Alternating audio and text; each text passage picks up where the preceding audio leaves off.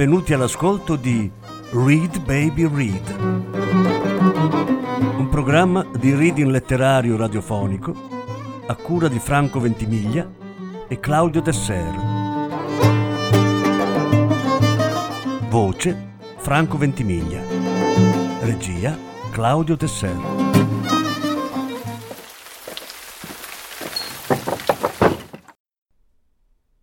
Milan Kundera Tre racconti dalla raccolta Amori ridicoli.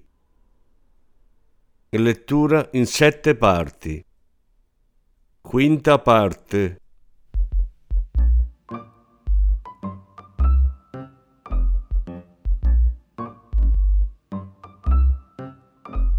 To do, to do, to do some more. To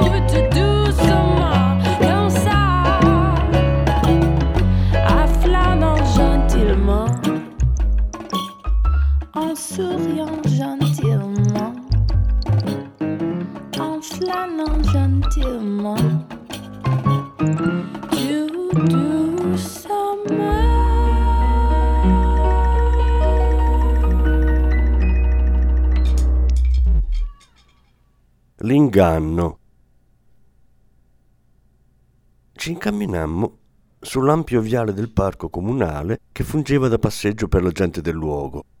Esaminavamo le coppie di ragazze che ci passavano accanto o stavano sedute sulle panchine, ma le loro caratteristiche non ci soddisfacevano. Martin rivolse in effetti la parola a un paio di loro, attaccò discorso e fissò perfino un appuntamento, ma sapevo che non faceva sul serio. Era il cosiddetto contattamento di allenamento, che Martin eseguiva di tanto in tanto per non perdere l'esercizio. Uscimmo dal parco insoddisfatti e passammo in strade che trasudavano il vuoto e la noia della provincia.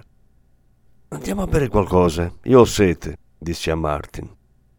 Trovammo un edificio con la scritta caffè. Entrammo, ma all'interno c'era solo un self-service, un locale piastrellato che emanava freddo ed estraneità. Ci avvicinammo al bancone. Da una sgarbata signora comprammo dell'acqua colorata e la portammo a un tavolo sporco di salsa che ci invitava ad andare via in fretta. Non ci fa caso, disse Martin. Nel nostro mondo la bruttezza ha una sua funzione positiva. Nessuno ha voglia di fermarsi da nessuna parte. La gente ha fretta di lasciare ogni posto che incontra. E in tal modo nasce il ritmo necessario della vita. Noi però non ci facciamo provocare.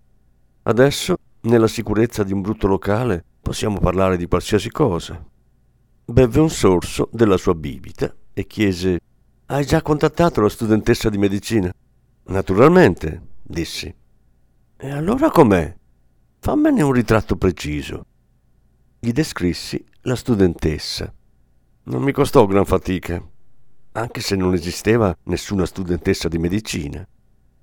Sì, forse tutto ciò getterà su di me una luce cattiva, ma è così, me l'ero inventata.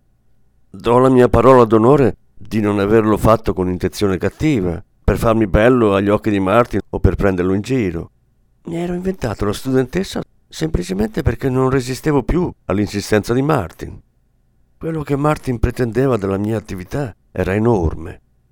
Martin era convinto che ogni giorno incontrassi donne sempre nuove. Mi vedeva diverso da quel che sono. E se gli avessi detto la verità, che per tutta la settimana non solo non avevo posseduto alcuna nuova donna, ma addirittura non ne avevo nemmeno sfiorata una, mi avrebbe considerato un ipocrita. Ero stato perciò costretto, circa una settimana prima, a fingere la registrazione di una studentessa di medicina Martin era stato soddisfatto e mi aveva spinto al contattamento. E quel giorno controllava i miei progressi. E a che livello è? È a livello di... chiuse gli occhi e si mise a pescare dalle tenebre un termine di paragone. Si ricordò poi di una conoscente comune. È a livello di Marchetka? È molto meglio, dissi. Davvero? si meravigliò Martin. È a livello della tua Antonietta. Per Martin la moglie era il termine massimo di paragone. Fu molto felice della mia notizia e si perse nei sogni. To do, to do, to do some toujours,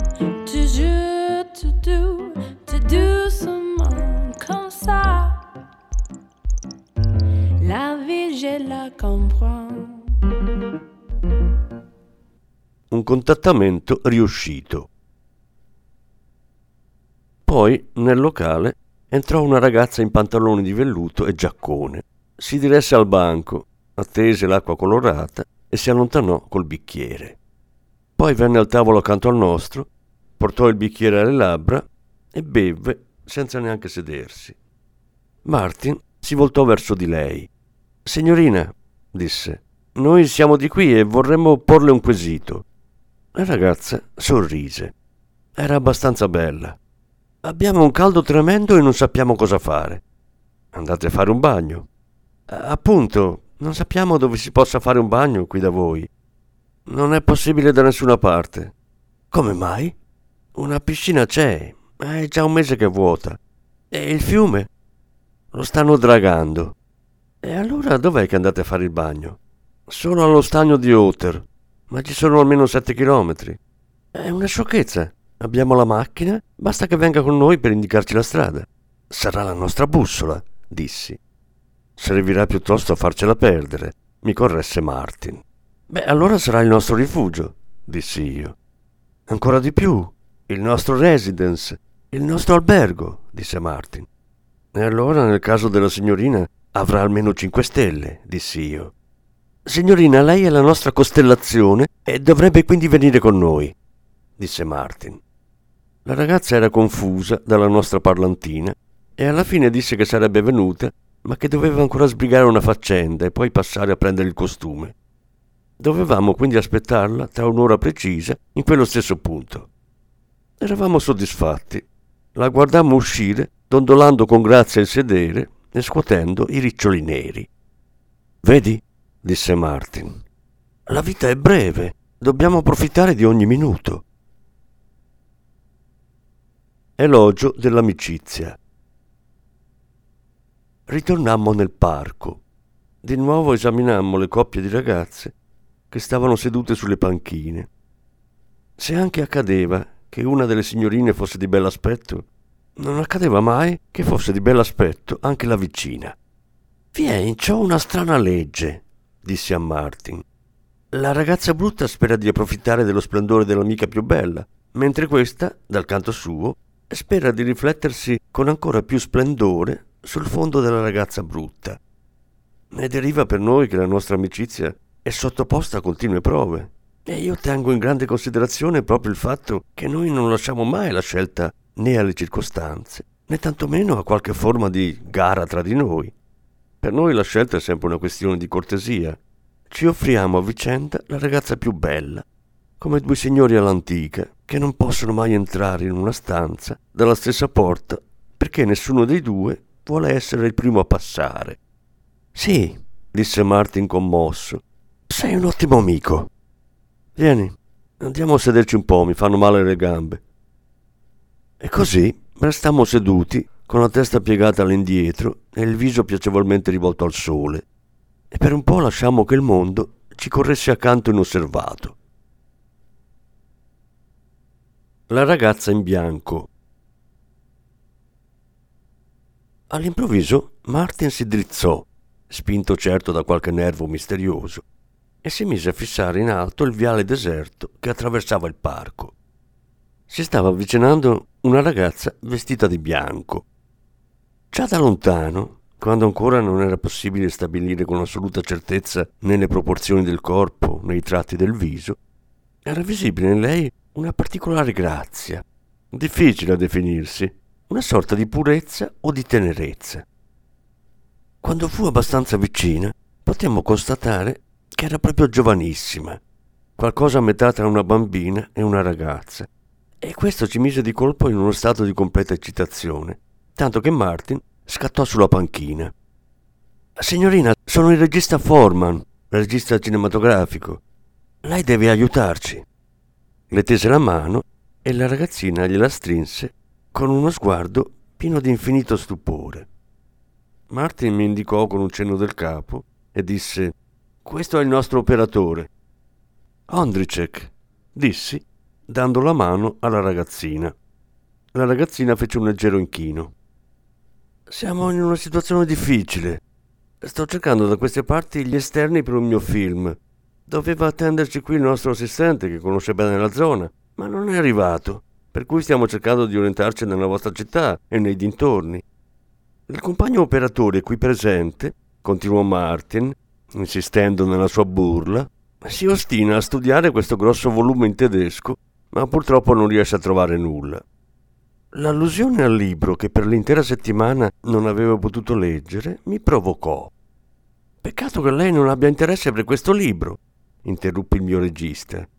Se lei durante la preparazione l'avesse studiato con cura, invece di farlo fare agli operatori, i suoi film forse non sarebbero così superficiali e non conterrebbero così tante assurdità. Mi perdoni, dissi scusandomi, rivolto alla ragazzina. Non staremo certo qui a tediarla con le nostre questioni di lavoro.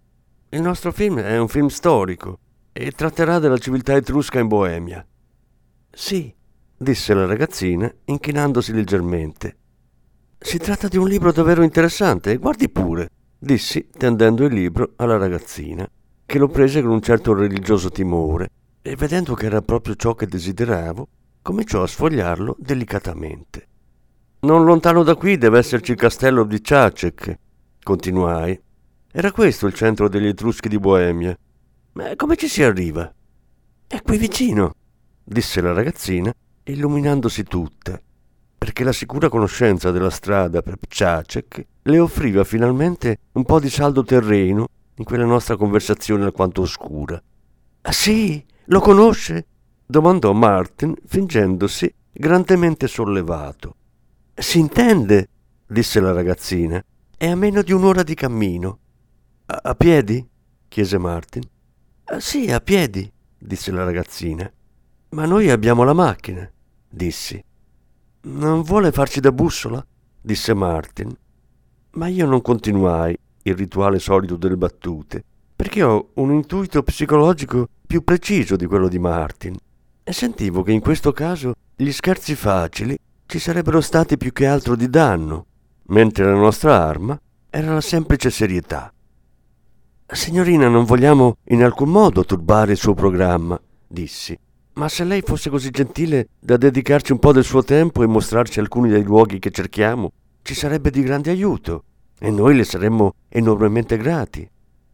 Ma certo, disse lei con un altro inchino, con gioia. Però io... Ci accorgemmo solo allora che aveva in mano la reticella della spesa con dentro due cespi di insalata. Devo portare l'insalata alla mamma, ma è un passo da qui e potrei tornare subito. Ma certo che deve portare l'insalata alla mamma regolarmente e in tempo, dissi. Noi saremo lieti di aspettare qui.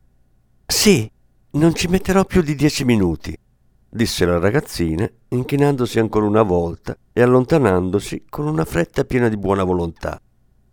Signore mio, disse Martin sedendosi. Non è magnifico? Caspita, per una cosa del genere sono capace di sacrificare le due medichesse. To do, to do, to do some more. Toujours to do, to do some more. Comme ça. La vie, je la comprends. L'insidia di una fede eccessiva.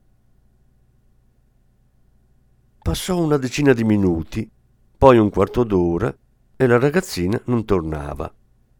Non aver paura, mi tranquillizzava Martin. Se c'è una cosa sicura al mondo è il fatto che verrà. La nostra scena è stata convincentissima e la piccola era in estasi. Era intanto scaduta l'ora dell'appuntamento con la ragazza dai pantaloni di velluto, ma noi eravamo così concentrati sulla nostra fanciulla bianca che non ci venne neppure in mente di alzarci. E il tempo passava. Senti Martin, penso che ormai non verrà più, dissi alla fine. Come te lo spieghi? Eppure aveva creduto a noi come a una divinità. Sì, dissi. Ed è questa la nostra sfortuna. Ci ha creduto troppo. E allora? Volevi forse che non ci credesse? Forse sarebbe stato meglio. Una fede eccessiva è il peggior alleato. L'idea si era impadronita di me. Partii con le mie sciocchezze. Quando credi ciecamente in una cosa, la tua fede finisce per portarla all'assurdo. Il vero seguace di una fede politica non prende mai sul serio i suoi sofismi, ma solo gli scopi pratici che si nascondono dietro quei sofismi. I sofismi e le frasi fatte della politica non esistono perché ci si creda, devono invece servire come una sorta di giustificazione comune e concordata. Gli sciocchi che li prendono sul serio prima o poi vi scoprono delle contraddizioni, cominciano a ribellarsi e finiscono ignominiosamente come gli eretici e gli apostati. No, una fede eccessiva non porta mai nulla di buono, e non soltanto ai sistemi politici o religiosi, ma nemmeno al nostro sistema, col quale avevamo voluto accattivarci la ragazzina. Comincio a non capirti, disse Martin. Ma è chiarissimo. Per quella ragazzina noi non eravamo altro che due signori molto distinti, con i quali lei ha voluto comportarsi bene, da bambina ben educata che in tram cede il posto agli anziani. E allora perché non ha esaudito la nostra richiesta? Proprio perché si fidava così tanto di noi. Appena consegnata l'insalata alla madre, si è messa a raccontarle con entusiasmo di noi, del film storico, degli Etruschi di Boemia. E la madre... Sì, il seguito mi è chiaro, mi interruppe Martin, alzandosi dalla panchina. Il tradimento. Del resto, il sole stava già lentamente calando sui tetti della città, ma aveva cominciato a fare freschetto ed eravamo tristi. Ad ogni modo, andammo ugualmente a dare un'occhiata al self-service, per vedere se per sbaglio la ragazza coi pantaloni di velluto stesse ancora ad aspettarci. Naturalmente non c'era. Erano le sei e mezzo. Ci incamminammo verso la macchina e sentendoci tutto a un tratto come due persone bandite da una città straniera e dalle sue gioie, ci dicemmo che ormai non restava che rifugiarci nell'extraterritorialità della nostra auto. Ma insomma, mi sgridò Martin in macchina, non fare quell'aria da funerale. Non ne abbiamo proprio il motivo. In fondo la cosa principale è ancora davanti a noi. Volevo obiettare che per la cosa principale ci rimaneva malapena un'ora di tempo, grazie ad Antonietta e al suo ramino, ma preferii stare zitto. Del resto, continuò Martin, la giornata è stata ricca. Registrazione della ragazza di Traplice, contattamento della signorina con i pantaloni di velluto. In fondo abbiamo tutto pronto qui in qualsiasi momento. Non resta che tornarci di nuovo. Non obiettai nulla. Sì, la registrazione e il contatto erano stati eseguiti in maniera eccellente. Tutto procedeva bene. Ma in quel momento mi venne da pensare che Martin, nell'ultimo anno, ad eccezione di un numero incalcolabile di registrazioni e di contattamenti, non aveva combinato nulla di decente. Lo guardai. I suoi occhi brillavano come sempre della loro avida luce. In quel momento sentii di voler bene a Martin e di voler bene anche al vessillo dietro al quale marciava dall'inizio della sua vita. Il vessillo dell'eterna caccia alle donne. Passò del tempo e Martin disse Sono le sette. Fermammo la macchina a una decina di metri dal portone dell'ospedale, in un punto da dove io potevo tranquillamente osservare, nello specchietto retrovisore, chi usciva. Continuavo a pensare a quel vessillo e al fatto che col passare degli anni, in quella caccia alle donne, queste diventavano sempre meno importanti rispetto alla caccia in quanto tale. Partendo dal presupposto che si tratta di un inseguimento vano, già in partenza, è possibile inseguire ogni giorno un numero qualsiasi di donne e trasformare in tal modo la caccia in una caccia assoluta. Sì, Martin stava raggiungendo lo stadio della caccia assoluta. Aspettammo cinque minuti. Le ragazze non arrivavano. Io non me ne preoccupavo affatto. In fondo era del tutto indifferente se arrivavano o no, perché se anche fossero arrivate, come avremmo potuto, nel giro di un'ora, raggiungere con loro la casetta lontana, familiarizzare, fare l'amore e alle otto salutarle per benino e partire. No, nell'istante in cui Martin aveva limitato alle otto le nostre possibilità temporali, aveva spostato, come già varie altre volte, l'intera avventura nell'ambito di un gioco illusorio. Erano passati dieci minuti. All'ingresso non appariva nessuno. Martin cominciò ad arrabbiarsi e quasi gridò Gli concedo ancora cinque minuti. Oltre non aspetto. Martin non è più giovane, continuavo a riflettere. Ama abbastanza fedelmente la propria moglie. Vive in effetti nel più regolare dei matrimoni. Questa è la realtà. Ed ecco, al di sopra di questa realtà, a livello di un'innocente e commovente illusione, continua la giovinezza di Martin, irrequieta, allegra e vagabonda, una giovinezza trasformata in un semplice gioco che ormai non riesce più a superare le linee del campo dove si svolge per raggiungere la vita e diventare realtà. E poiché Martin era un cieco cavaliere della necessità, aveva trasformato le proprie avventure in un gioco innocuo, senza nemmeno saperlo, e in esse continuava a mettere tutto il fervore della sua anima. Bene, dissi, Martin è prigioniero del proprio autoinganno, ma io? Perché io gli faccio da assistente in questo gioco ridicolo? Perché sapendo che è tutto un inganno, con lui faccio finta di crederci? Non sono ancora più ridicolo di Martin? Perché in questo momento devo far finta di aspettare un'avventura amorosa, ben sapendo che al massimo mi aspetta un'ora assolutamente inutile in compagnia di ragazze strane e indifferenti? In quell'istante vidi nello specchietto le due giovani donne apparire sul portone dell'ospedale. Anche da quella distanza si vedeva il luccichio della cipria e del rossetto sul loro viso Vestivano con eleganza vistosa e il loro ritardo era evidentemente legato al loro aspetto ben curato. Si guardarono intorno e si diressero verso la nostra macchina. Martin, non c'è nient'altro da fare, dissi, rinnegando le ragazze. Il quarto d'ora è passato. Andiamo. E premetti sull'acceleratore. To do, to do, to do some more. To to do, to do seulement comme ça. La vie, je la comprends. Il pentimento. Lasciammo B, superammo le ultime casette ed entrammo in un paesaggio fatto di campi e macchie d'alberi, dietro i quali stava calando un grosso sole. Non parlavamo, Pensavo a Giuda Iscariota, che come afferma un arguto autore, tradì Gesù proprio perché credeva smisuratamente in lui. Non era riuscito ad aspettare il miracolo con cui Gesù avrebbe mostrato a tutti gli ebrei il proprio potere divino. L'aveva perciò consegnato agli sbirri per costringerlo finalmente ad agire. L'aveva tradito perché desiderava affrettare la sua vittoria.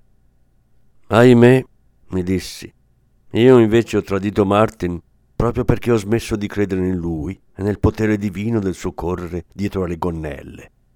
Sono un'infame combinazione di Giuda Iscariota e di Tommaso detto l'incredulo. Sentivo che per colpa mia cresceva in me l'affetto per Martin e che il suo vessillo dell'eterna caccia, che si sentiva ancora sventolare sopra di noi, mi malinconiva fino alle lacrime. Cominciai a rimproverarmi quell'atto precipitoso. Sarò forse capace io di separarmi con più facilità dai gesti che rappresentano la mia giovinezza? E che altro potrò fare se non accontentarmi di imitarli e di cercare di trovare nella mia vita razionale un piccolo spazio protetto per questa attività irrazionale? Cosa importa se sia tutto un gioco inutile? Cosa importa che io lo sappia? Smetterò forse di giocare a questo gioco solo perché è vano? La mela d'oro dell'eterno desiderio. Era seduto accanto a me e si stava lentamente riprendendo dalla sua indignazione. Senti, mi disse, quella tua studentessa di medicina è davvero a un livello così alto? Te l'ho detto, il livello della tua Antonietta. Martin mi pose altre domande. Dovetti ridescrivergli la studentessa di medicina. Poi disse, magari dopo un po' me la potresti passare, no? Volli essere verosimile. Sarà difficile. Le darebbe fastidio il fatto che tu sei un amico. Ha rigidi principi. Ha rigidi principi disse Martin con tristezza, e si vedeva che la cosa gli dispiaceva. Non volevo farlo soffrire. A meno che io neghi di conoscerti, dissi. Potresti spacciarti per qualcun altro. Magnifico! Per forma, magari, come oggi. Dei registi se ne infischia. Preferisce gli sportivi. Perché no? disse Martin. Tutto è possibile. E in un attimo eravamo in piena discussione con il passare dei minuti il piano diventava sempre più chiaro e in un attimo già dondolava davanti a noi, nel crepuscolo che scendeva, come una bella mela matura e radiosa. Concedetemi che con una certa solennità chiami questa mela la mela d'oro dell'eterno desiderio.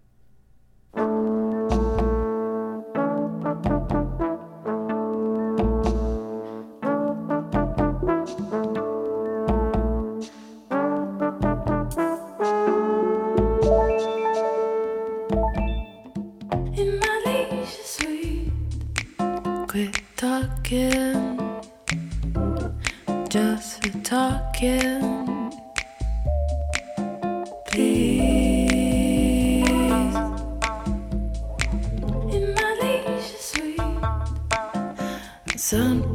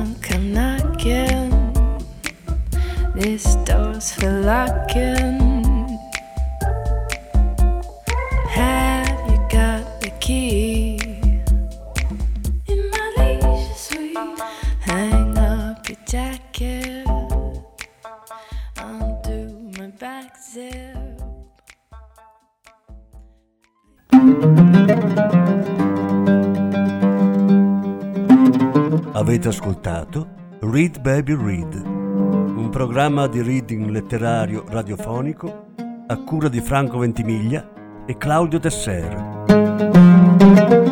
Grazie per l'ascolto, alla prossima settimana. La sesta parte della lettura sarà trasmessa la prossima settimana.